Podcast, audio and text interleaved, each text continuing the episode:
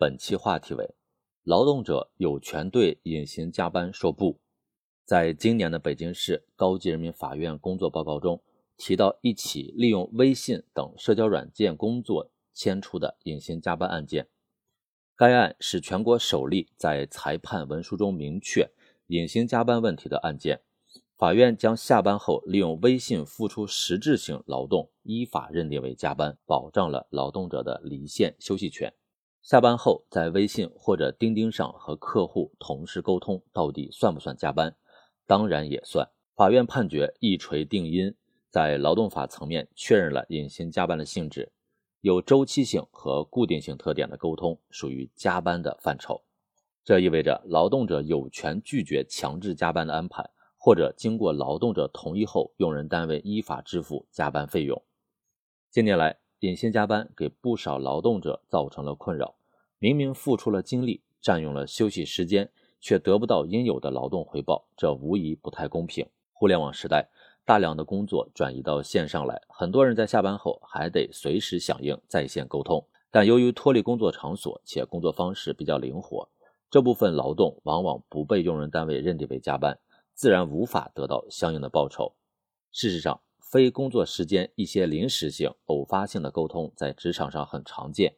员工未必会去斤斤计较，但如果下班时间回工作微信成了常态，且明显占用了休息时间，那就应该认定为加班。对这一点进行明确，有助于保障劳动者的休息休假权，避免用人单位利用法律的模糊地带，不支付任何成本的压榨劳动者，侵犯员工的合法权益。无独有偶，最近上海也公布了一起劳动争议案件。一家公司因频繁要求员工晚上下班时间参加策划会，周末去外地参加培训，被员工起诉。法院审理后判决公司支付员工平时延时休息日加班工资一点二万余元。这两起案件之所以引发广泛的关注，让无数打工人点赞，不仅是因为大家苦隐形加班久矣，更是因为对于强制性的隐形加班，哪怕员工清晰的知道他有违反劳动法。也不敢公然对抗，拿起法律的武器去维权。再者，下班后的线上工作很难量化，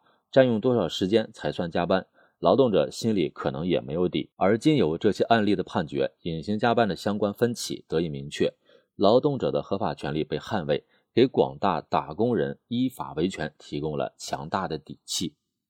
所以，要减少隐形加班，不仅要明确它的法律性质，明确加班时长的计算规则，减少可能出现的劳动争议，更得不断完善劳动者权益保障制度。比如，要通畅投诉举报机制，让劳动者在面对不合理的无偿加班要求时，能够有畅通的维权渠道。再比如，要加大劳动监察执法的力度，对侵犯劳动者休息权的违法违规企业加大惩处力度。倒逼他们充分的保障劳动者的合法权益。